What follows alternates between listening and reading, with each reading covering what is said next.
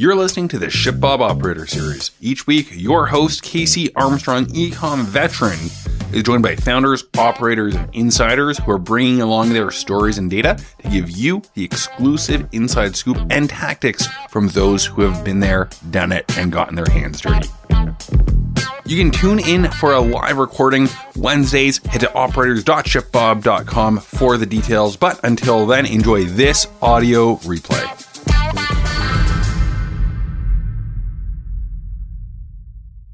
Welcome, everyone, to episode 11 of ShipBob's Moving Forward web series. Uh, thank you all for joining. Oh, looks like Ajay is here, so I can invite on stage now, actually. Perfect. Casey, you want to kind of go through a little giveaway as I'm getting uh, Jay all set here? Perfect. Yes. Welcome, everybody.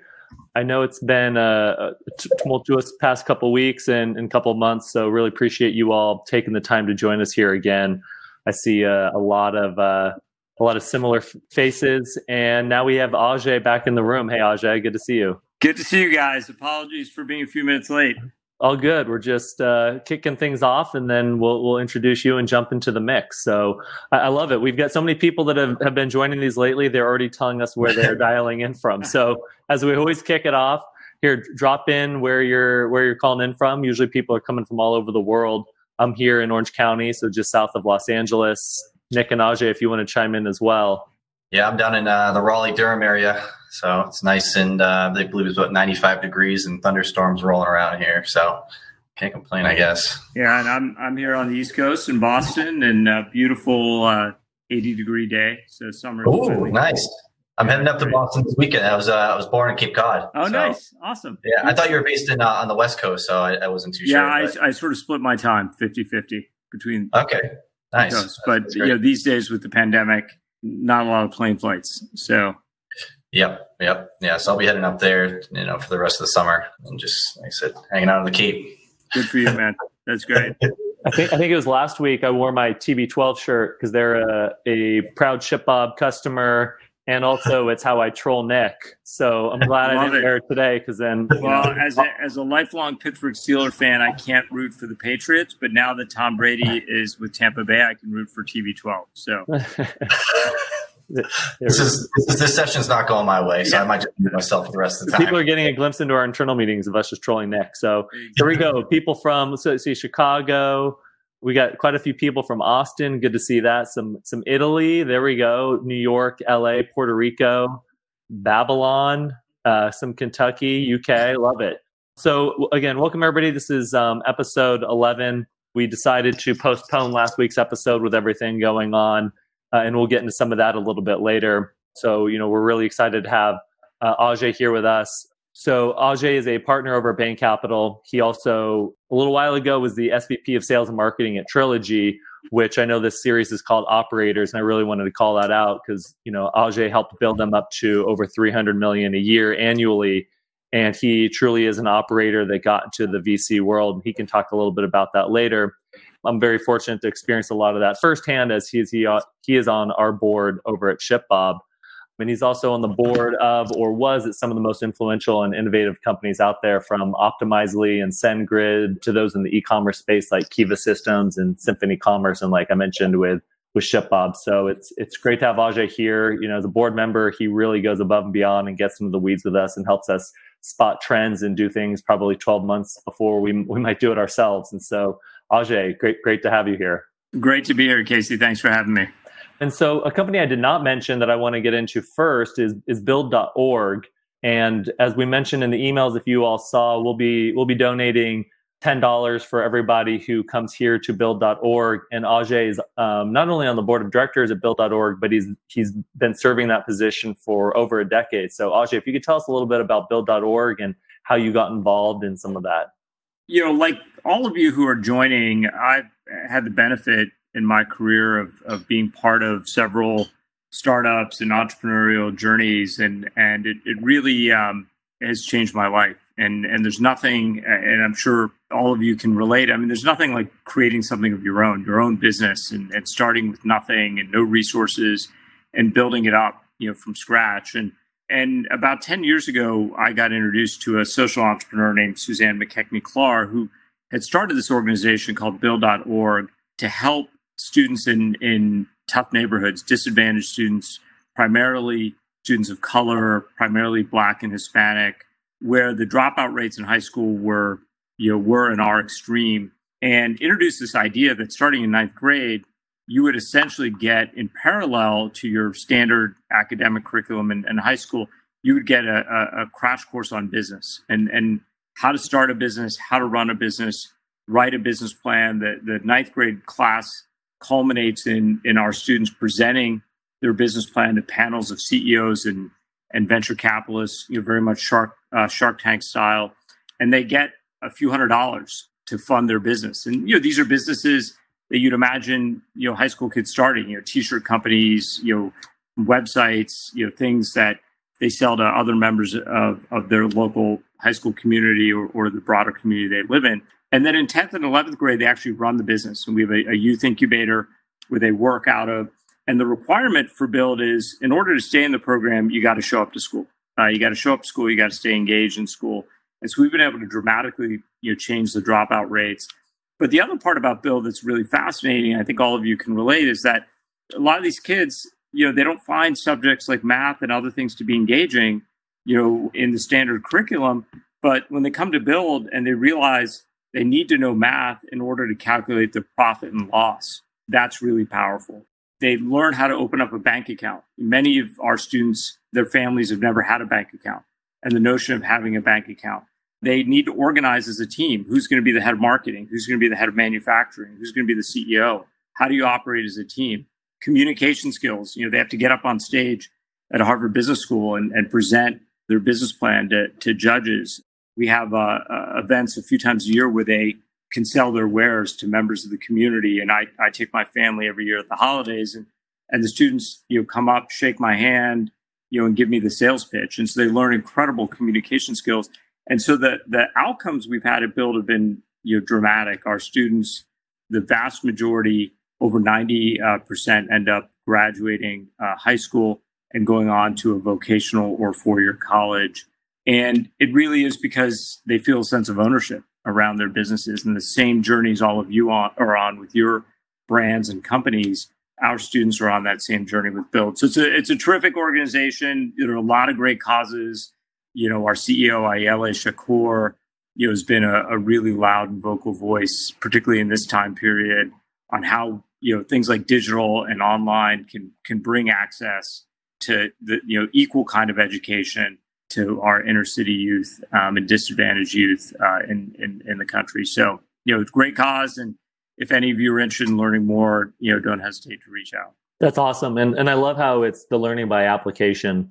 I know, you know, for myself, that was always nice. And you do see some of these with, you know, from the the Shopify's and BigCommerces of the world with ecom platforms, if we're going to stay in the e-commerce vein, to what we're trying to do with ShipBob, the ability to build and launch a brand at such a young age. And you know from the devices like your your phone or your computer which a lot of these kids are using all day any day uh, every day anyways is is off the charts. And to be able to incentive have their quote unquote payment be that they need to attend school just really driving a lot of you know that positive behavior. I, lo- I love hearing that. And so uh, i just wanted to also call out i really appreciate those of you that replied to nick's emails about this that said you wanted to further donate with us to build.org as well. So feel free to reach out to us. You know my email is carmstrong at shipbob.com i always drop it in the comments as well. So please let me know. And on that note, you know, we'll get into more like the investing and fundraising and and the the e-commerce side of it. And again, as I as we've done over the last couple weeks, you know, for whoever asks the most questions, we'll do some giveaways. So this week we'll give away a couple boxes of Verb Energy bars. Another proud ShipBob customer. I'm I'm a huge fan. I, I love those bars. They're, They're great. So good. Like protein bar meets caffeine. So it's like you it's can you feel bad drinking one cup of coffee, well, you can have about five verb bars and then your productivity is off the charts. And then Avron, I see you asked a question. You said you wanted ShipBob to fulfill products, but so the, some of the product was too big. We do oversize and heavyweight, mm-hmm. but there you know becomes a time where maybe it extends even past that. Again, feel free to message me because we do have partners that can help help you there as well. So don't don't hesitate to reach out. So my first question, and we got a bunch of questions from the audience, and I know that we'll get a bunch right now. But to just getting started, Ajay, like for especially for these e-commerce brands, are there numbers or metrics or like a singular number or metric that, that these brands should really focus on in their earlier stages? you know, as you as you think about the world of of creating you know consumer brands, it's amazing how much has changed. And and you know, I think thanks to companies like Magento, BigCommerce, and Shopify, you know, the front end platforms are all off the shelf. You can, you know, you don't need to build technology; it's all there. Thanks to companies like ShipBob, fulfillment is there and and it's on demand, and you can get going. And and thanks to you know manufacturing now being on demand, you know, overseas you can get your product built you know really quickly and cheaply and and without a lot of money and so the question then is okay how do you compete and how do you build real competitive advantage and you know i think that the single bo- most important thing we look for you know and this is not the only thing we look for but the single most important thing we look for is do you have a product that some segment of customers or consumers really love? The barriers to entry to launch a brand have, have never been lower. That's good news, but it's also bad news because it means you know there are thousands and thousands of emerging brands competing for the attention of you know each and every consumer. And so having something that someone loves and those consumers coming back, that repeat purchase, that repeat frequency, I think is you know by far the the single most important thing to create something that's really sustainable as a brand. So, so, a question that I actually was planning on asking a bit later, which I'll bring up now, because you did mention a brand that, that people love. And so I'll bring up Outdoor Voices, which I know my wife's a fan of. I have some of their their gear as well as they bridge into like men's apparel. You know, they were really like the darling, one of the darlings of the direct to consumer space. You know, they went through some pretty large fundraising rounds. And then, you know, some things came to light on their revenue, especially their revenue on a ratio to how much they've raised. So as brands, you know, think about fundraising and then look to others that are paraded through the mainstream media, how do you think that they should really approach, you know, what the what the public narrative is and how to identify if VC is right for them? You know, the challenge when you get bigger is how do you scale up without having to to spend a lot of money on Google? Because as you scale up, you know, the interesting conundrum is that your cost of acquisition actually goes up, it doesn't come down. And so I think that creates challenges for businesses. And, and so this is why having that direct relationship to your customer, owning that loyalty, having ways to get to them, you know, through your own channels, whether that's through your website, through your social channels, through SMS. You know, we've got a great company called Attentive Mobile that we've invested in that helps brands with with SMS marketing uh, to their consumers, you know, through email communication, but getting them back in a way where you don't have to spend that additional set of dollars on Google. And I think that is definitely the key. And, and, you know, that may require you over time to expand your product portfolio so you have more things to sell that, that same customer. You know, it depends. Certain product lines lend themselves to repeat purchases like the, the energy bars and, and things like that, or coffee or a lot of, you know, consumable products. Other products like mattresses, you know don't lend themselves to that and and you may only buy a mattress you know once every 10 years so i think finding and really early on figuring out how are you going to control your own destiny to acquire customers and not get addicted to the google you know search engine marketing treadmill because the costs will go up those keywords there are a finite number of those keywords and as you keep bidding on more and more of them your marginal cost is going to increase and i think this is what you know, I think a lot of brands, including, you know, Outdoor Voices and others, everything is working. You know, you get the flywheel going, you're spending money on Google, people are coming in. But as you get bigger and you've got more fixed costs to support, and those incremental costs get to be more expensive, that's when the math doesn't work. And so if you don't think about it early on, you'll be get to size and scale where it'll be too late to try and solve that issue. Perfect. I love it. And I'll, I'll, repeat some of those. And I know Sean asked in one of the, the questions here what are the most effective or efficient marketing campaigns for growth? And so just to reiterate some of Ajay's points. So that's something we think about a lot at, at, at ShipBob and you know implore a lot of our customers to think about as well. So organic or SEO, and that doesn't work for for every product. If you're selling mattresses, there's probably a lot of search volume. It can be highly competitive, but there's at least a search volume there if you're selling some, I don't know, unique product that you more or less created from scratch and doesn't really exist, that might be a little bit more difficult. But then it goes to word of mouth and it's really getting your your customers to be your biggest brand advocates. Partnerships are pretty interesting. I know there's a few technologies out there that are starting to explore how can they help people scale and cross sell across partner websites. Let's say even if you're just running on Shopify, how do you connect to others to some of the partnership model? The earned social media, and again, I know Facebook continues. I've been I've been on that end where I was running a site called PaleoHacks for a while, and we had a huge Facebook group, and then Facebook cut organic like by ninety percent overnight. Fast forward twelve months later, they did it again but social is pretty interesting. SMS, uh, that's a great point. It's actually been interesting to see a lot of brands remove chat from their website and really push people to SMS, which is very similar to chat, and everybody's on their phone all the time, anyways. And then the repeat purchase, upsell, cross sell. You mentioned the mattress brands as well, but it's interesting to see Casper and others get into things that people might buy more often, let's say like pillows or sheets or something like that. And I think that's exactly why, you know, I think the challenge Casper's had as a public company is that frequency issue, which is you buy a mattress. I don't know. I can't remember the last time I bought a mattress. Every you know, ten years. Every you know, maybe every time you move. I don't know. It's not that often, and so it's a one and done kind of situation. So you spend all this money, you acquire that customer, you've given Google and you know all these channels all this money, and then you make you make a little bit of money on that customer, and then they're done. And so I think that's why you've seen Casper get into you know sleep technology and and pillows and sheets and you know this whole set of brand extensions so they can drive additional lifetime value around that particular customer. But it's hard. And you you know again i think you have to think about it early on. You can't think about it after you go public you know which is unfortunately you know what the the, the challenges they're suffering. Completely agree. And then and then the last one i just want to call out was just as a lot of companies are thinking of the the media and content plays, Glossier is probably one of the best examples where it started as a blog and has turned into a hundred million dollar plus plus brand. And so as people think, how can they continue to build, you know, what they owned and then you know sell their products through that? So yeah, and, and I think those are good examples. I mean, I think whether it's Goop.com or you know Kylie Jenner or Glossier, if you own you you own the customer essentially through you know, either in the case of Glossier content or in the case of Goop and, and Kylie Jenner, their celebrity, that gives you a huge advantage. You know, if you've got to get your customer through Facebook and Google, you know, that's that's a, a hard to sustain long term proposition. So some of the brands that are on here today, they might be doing, let's say, a million a year, 10 million a year, 50 million a year, and some of them are just getting started. And so as they're thinking of fundraising, how do you view the differences between, let's say, approaching a seed round versus a Series A round or B round? And maybe just give a little bit of background or definition on these for, for the audience as well.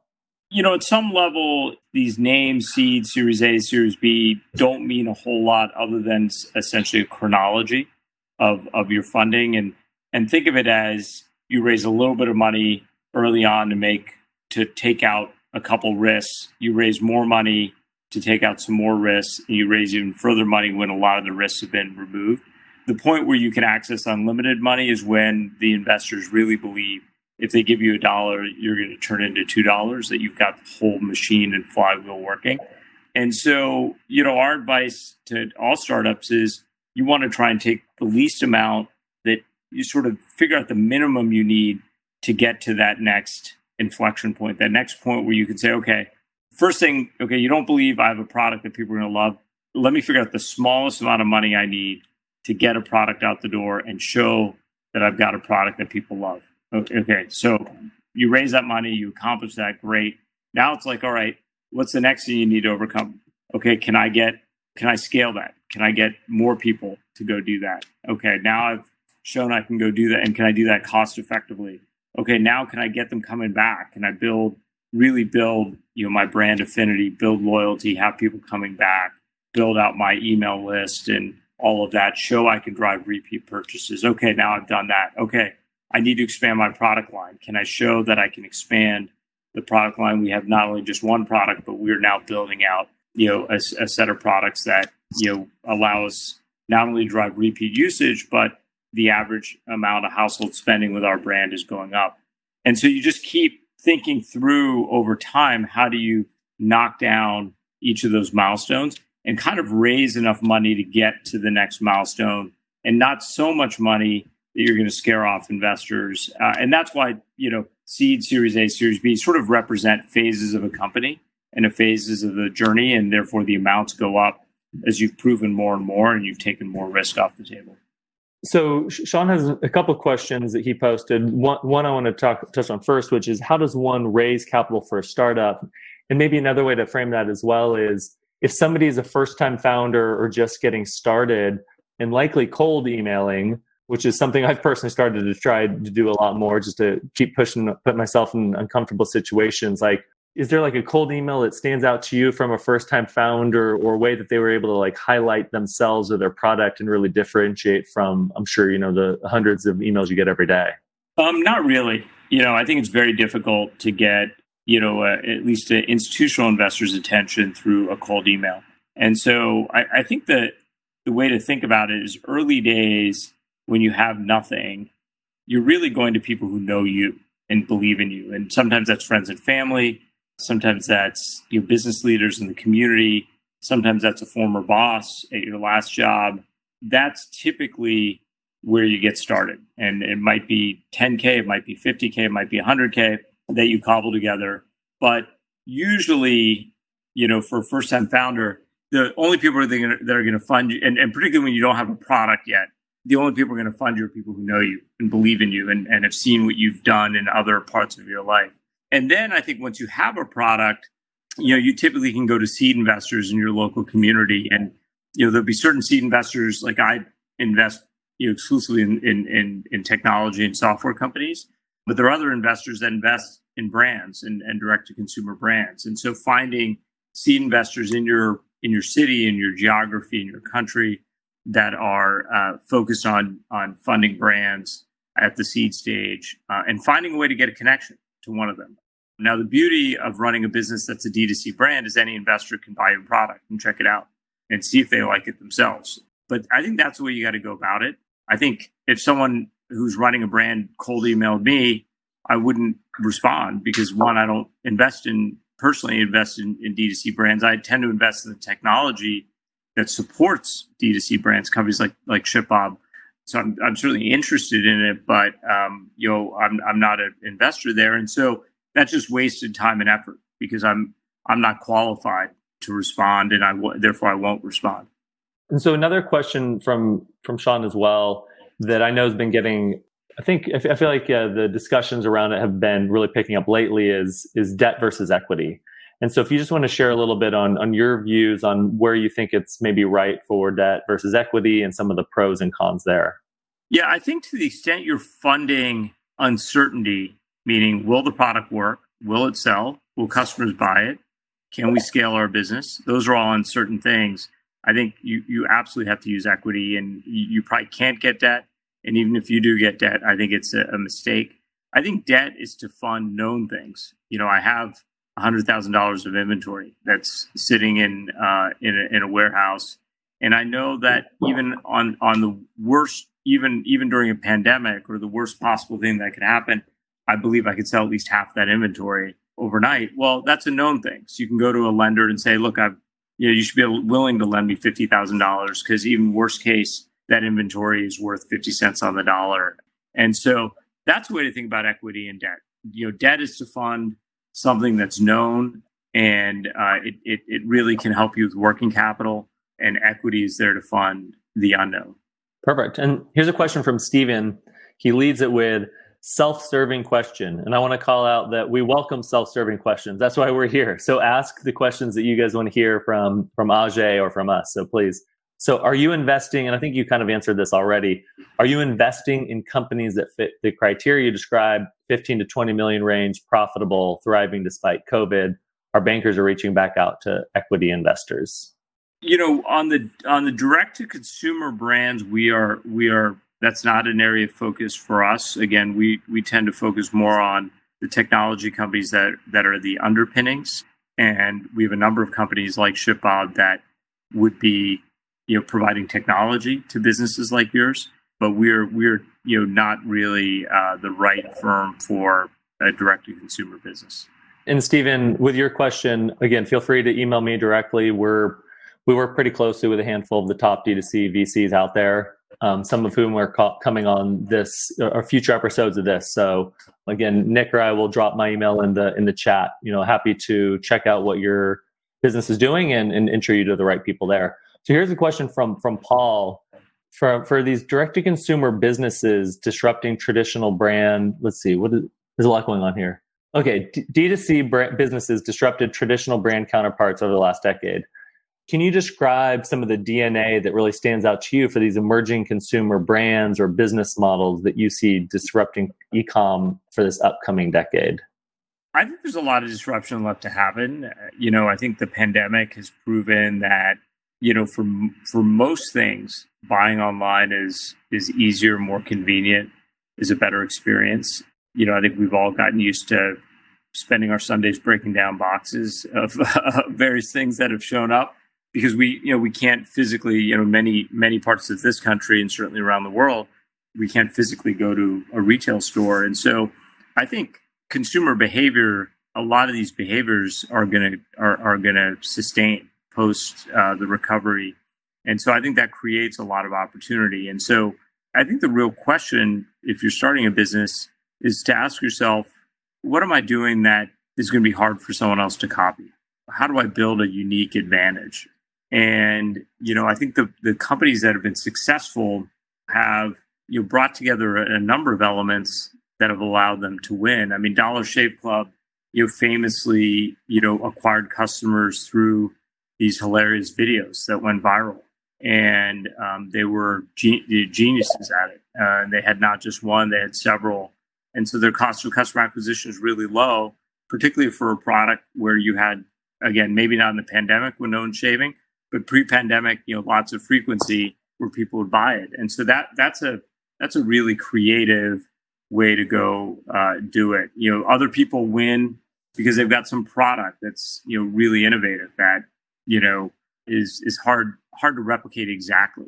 Others win because they create a voice and a brand and a community and a sense of uh, belonging for a segment of of individuals. Uh, some people win because they find a segment of customers that's been underserved and, and going after that. And, you know, when folks like Amazon are going after kind of the mass market, there's so many underserved segments, you know, that are out there. I mean, I think about what Wayfair did in the early days of their business. You know, I remember meeting the founder and he said, look, go on Amazon site.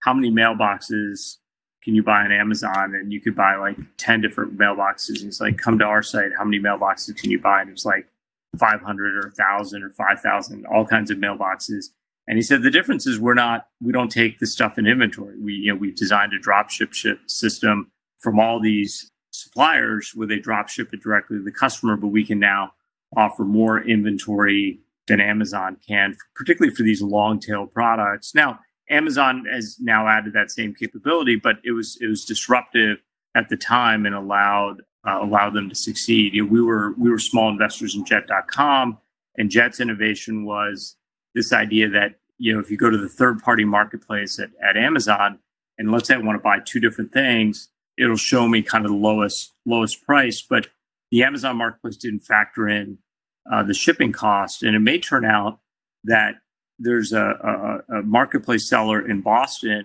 who's ten dollars more expensive than the cheapest provider who's in California. But when you factor in the shipping and the fact they have both items, as opposed to me getting two individual items from two different sellers, so they can put it in one box instead of two boxes, you know, being a split order. that when you factor in the total all-in cost, is actually cheaper, you know, to get that order from the supplier here locally. That was a structural innovation that it was hard for Amazon, you know, just given the way their marketplace was designed to replicate and, and allow Jet to be able to offer, you know, prices that were that were cheaper than Amazon's, frankly. Um, and they added, you know, some other innovations like I don't need it tomorrow. I'm happy to have it in a week, and the price is lower, and you know, all kinds of, you know, I'm willing to take a massive quantity instead of a smaller quantity, and the price is lower. You know, a bunch of things that you know, Amazon their model works. They're reluctant to change their website. They're reluctant to change their checkout flow a new player can can you know make some tweaks around that. You know, I mean, the reason we invested in, in ShipBob is we really believe fulfillment is a real differentiator, and you know that experience of someone getting their items on time, knowing where their items are, having that visibility, being able to deal with returns easily, and being able to repurchase easily. Again, if you go back to this idea of building that repeatability, building that brand loyalty, the fulfillment side, I think is you know an equally important you know component here. So I think those are some of the factors and ways that you can create long-term competitive advantage. And it takes creativity, imagination, all the things that I'm sure many many folks on this on this call have in spades.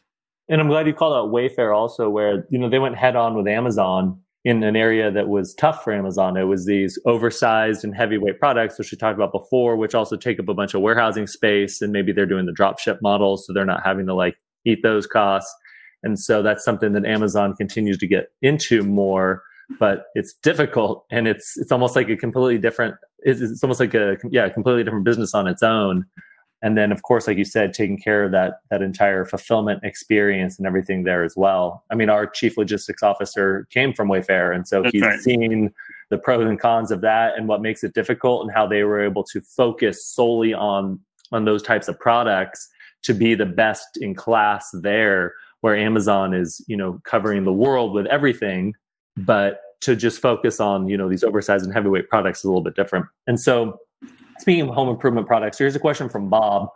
What about patented home improvement products a continuous feed paintbrush and roller system? How do you posture this product for investors? And i'm actually going to add a little bit to that. So you know we've seen how lowes and home depot from you know when they ipo'd whenever that was 20 30 40 years ago and their growth and even since covid hit with home improvement products actually doing rather well. This relates to another question that I had for you. So, if we were to simplify it, and maybe I'm missing some things here between the team, the product, and like the TAM, how do you kind of break up what's what's important on like the the handful of levers that people should focus on for their business, and then if they're like he says, if they're going to posture this product for investors? Yeah, I mean, again, I think you know it's hard to generalize because every business is unique, but I think having something that is your edge in the marketplace. That could be product, that could be how you market and distribute, that could be your brand voice, that could be community, that could be some structural innovation around how you manufacture. It could be a structural advantage on how you go to market. I mean, Warby Parker, you know, this idea that you know, they send you five glasses and you get to try try on a bunch before before you order. You know, Zappos was innovative at the time, saying you could order you know unlimited number of shoes and unlimited amount of returns and you had 365 days to return them. That was creating a, a, real structural advantage and then they were forced to figure out how to make the economics work given that structure. So there are a lot of ways you can create competitive advantage and you know and, and to the extent you've got a product that is highly differentiated.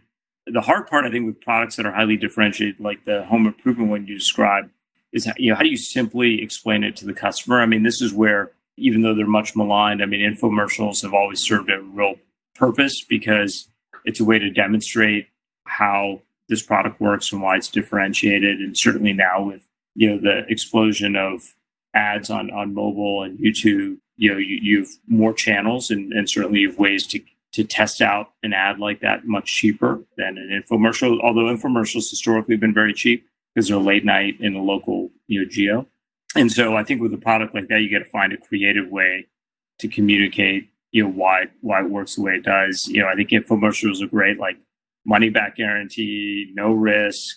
You order and we'll throw in a couple other things. And I mean, it feels like by the end of it, you feel like it's a bargain. You know, you can't go wrong to get someone to try something they've never tried before. So I'm glad you called out the infomercials too, because I think a lot of people think of just certain channels and that's marketing or sales channels as being too old school or not working anymore. But there was a time when you know billboards got too expensive, and then billboards blew up. I can speak firsthand here in yeah. Southern California.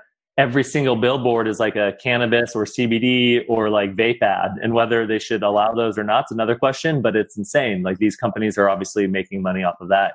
And then with the infomercials, I actually didn't realize how successful some of these channels could be until I joined ShipBob, where things like Good Morning America or the Today Show, and then on the infomercial side, like QVC can drive insane amounts of volume. I'm talking tens of thousands of orders within like a 24 hour time period. And so just because it's not necessarily how you buy doesn't mean that it won't necessarily work and, and work well for your audience. And so it's at least, you know, worth exploring and looking into and maybe talking to others that you see that may or may not be doing well, because sometimes they will open the books. Actually, here's a question from Nick. So Nick, you're on here. Why don't you ask Ajay? I'm kind of curious about that. Like why Walmart would acquire Jet. I mean, what was it back in was it 2016, 2017 when they acquired them? Correct me if I'm wrong.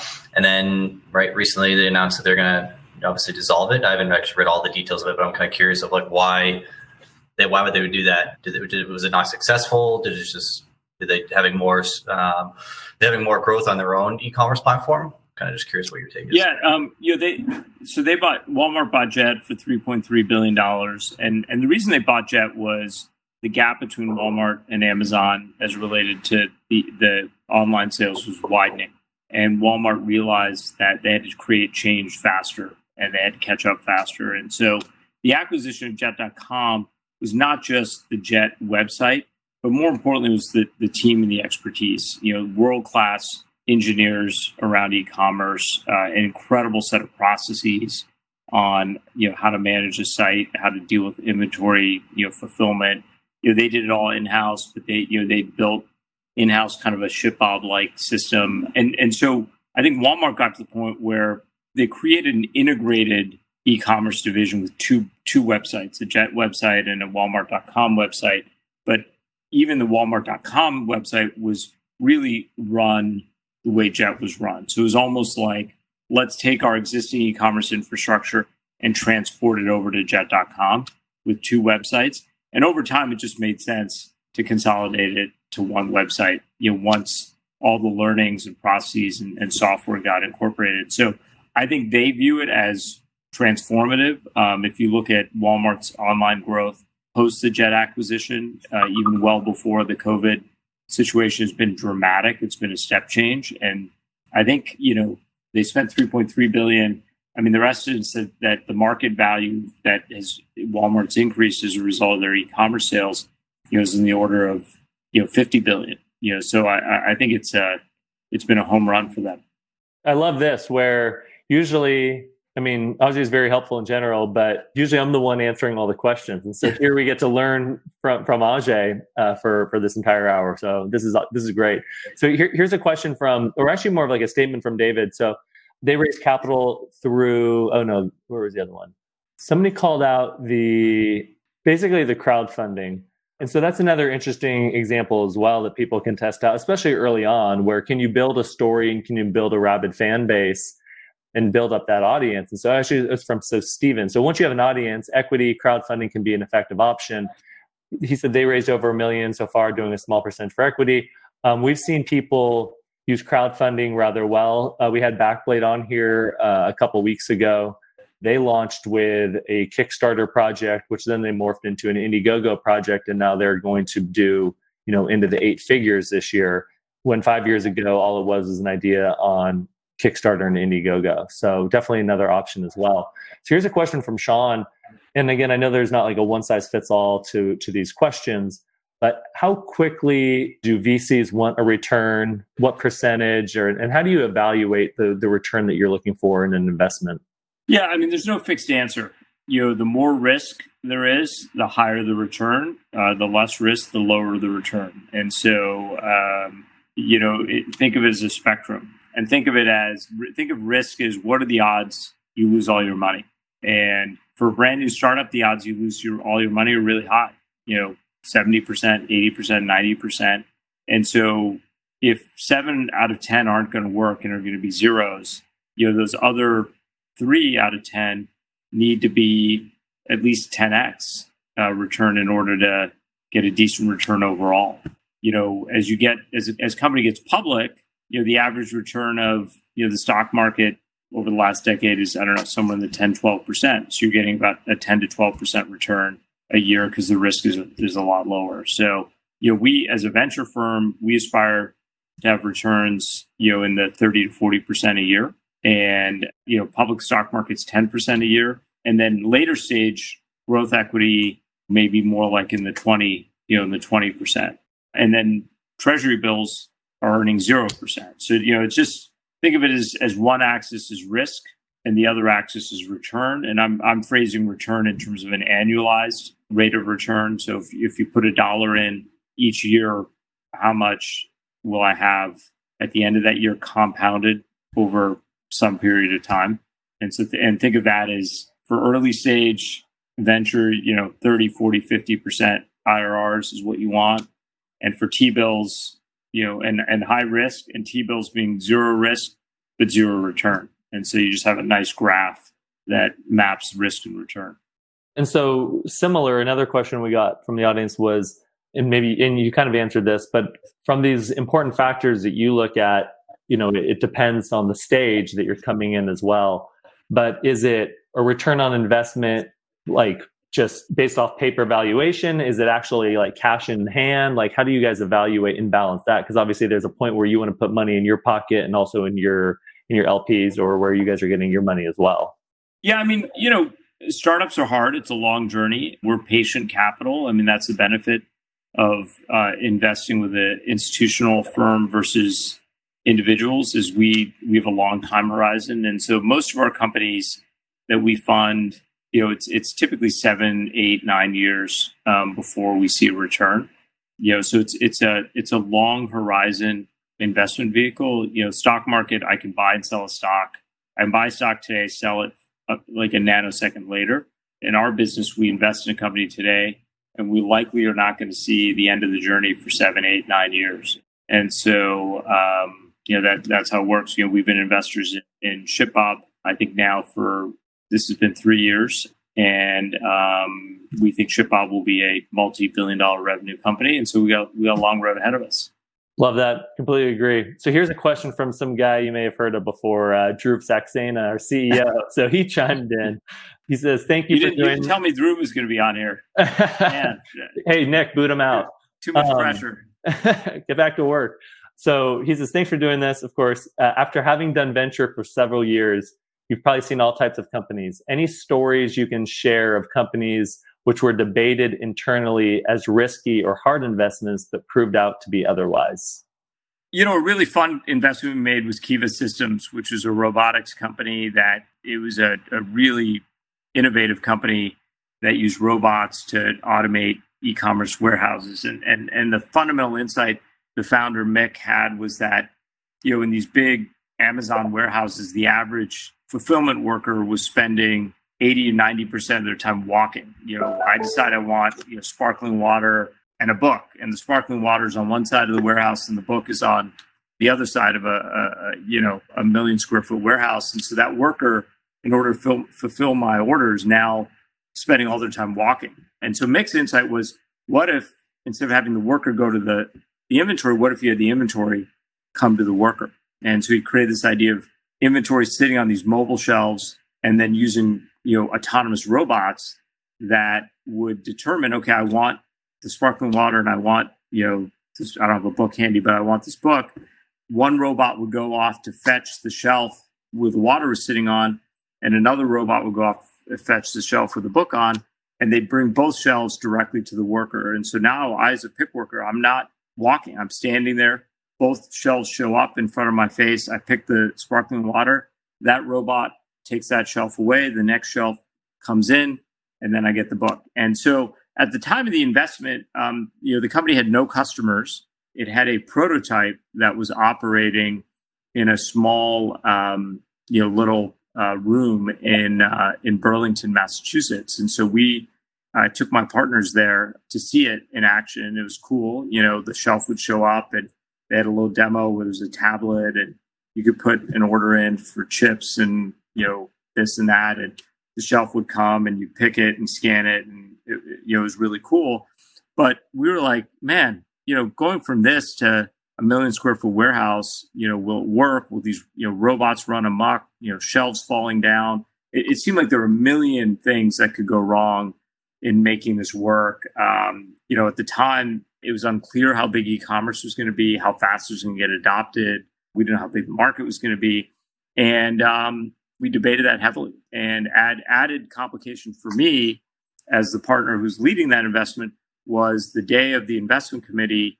You know, my wife informed me that morning that she was giving birth to our second daughter, and so I had to participate by phone uh, from from, from the hospital. yeah, from the hospital. Um, and I thought, okay, this is not ideal, but we ended up getting there. We got the partnership convinced, and it was one of these things where it took a while. The first couple of years, we were calling all these customers, and and and no one, everyone was like, "This is cool, this is great." When you've got your first ten customers aboard, where I can go visit a warehouse where it's all working, sign me up. But I don't want to be the first one. And through um, one of my colleagues uh, at Bain Capital, we had a relationship with Staples, and we were able to get to someone very senior, you know, the gentleman who ran all of all of e-commerce distribution, and and just we begged and pleaded, and we're like, just come see it, come to Burlington, see this thing in action. He came and saw it, and he called me up and he said, "We're going to be a customer." And it turned out Staples was our first customer. And when we finally got that first warehouse in Colorado up and running, I mean, it was I, I can't even describe what it was like visiting that. And and and that that's when the dominoes fell. Walgreens and Gap and Zara and all the other customers sort of down the line, and ultimately, you know, Amazon now owns that technology. But that was that was a really fun one because you know a lot of what we invest in soft our software companies, you can't see it, you can't touch it. You know, Kiva's case, we could see it.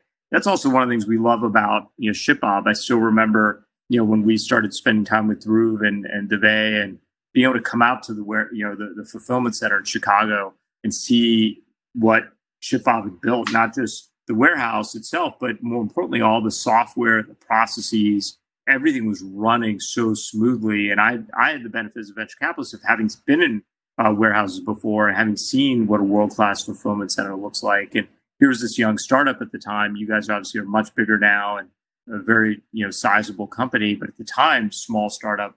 And the software that you had built and the processes where the warehouse was running, you know, blew me away, which is why we leaned into that investment. So it's we're almost to the top of the hour somehow. So as always, really appreciate everybody joining here. I just have a couple more questions for Ajay, but I know there's a lot going on right now in the world. Plus, you have your own businesses and family and, and everything. So, as always, really appreciate you all taking the time. We'll be here every Wednesday, three o'clock Eastern time. And probably the best news from Nick, he just mentioned that um, he's got to rerun the numbers, but it looks like we're at 1K for build.org. So awesome. Um, That's great. Thank you yeah. so much, everyone. Yeah, thanks, yeah. everyone. Honestly, like I, this is this is probably our highest attendance rate that we've had for one of these sessions. So, um, you know, everyone, thank you, you know, really so much. I know there's some other people that want to just donate themselves too. So, really cool to see. Um, it's great. Really, pre- I know it's a, a tough time in our country, and it's great to see everyone come together. Yeah. And so last question we always ask everybody, you know, what's your what's your number one piece of advice right now for for entrepreneurs and those in the attendance?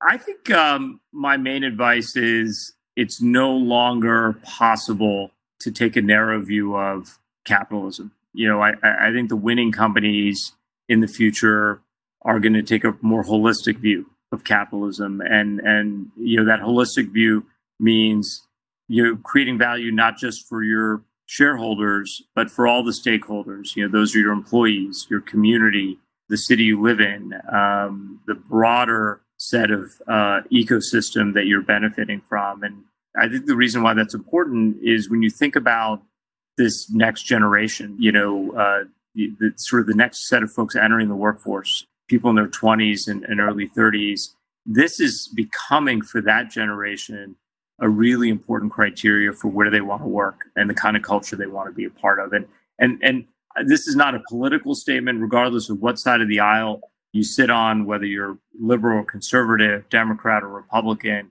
it doesn't matter. I think you can embrace this notion of thinking about all the stakeholders and building a company and a culture uh, that thinks about all the the stakeholders. You know, and and even the most diehard capitalist will recognize that it's in their self interest um, in order to create the culture and recruit the talent that they want to recruit. So I think, especially as we've seen um, the forces, you know, and and and all the turmoil in our country right now in, in the U.S. and I know a lot of support uh, from folks around the world for everything going on here. It's more important than ever for leaders like all of you to have a, a more holistic uh, uh, view. And we as investors look for that as well. So that would be my one piece of advice. Love it. Well, I'm not going to top that. So great way to sign off, especially it's very timely for right now. So Ajay, as always, great to hear from and learn from you, and really appreciate you taking the time. And again, everybody who who joined today. So thank you very much. Thanks, guys. Great, grateful to be here. Uh, nice to meet all of you. And uh, we, we, certainly put our money where our mouth is. ShipBob's a, a fantastic company, and our excitement on the business over the last three years has only grown. So hopefully, many of you are customers, and if you're not, you know, definitely check it out. Perfect. Thanks. Bye, everybody. Thanks so much, everyone. Bye.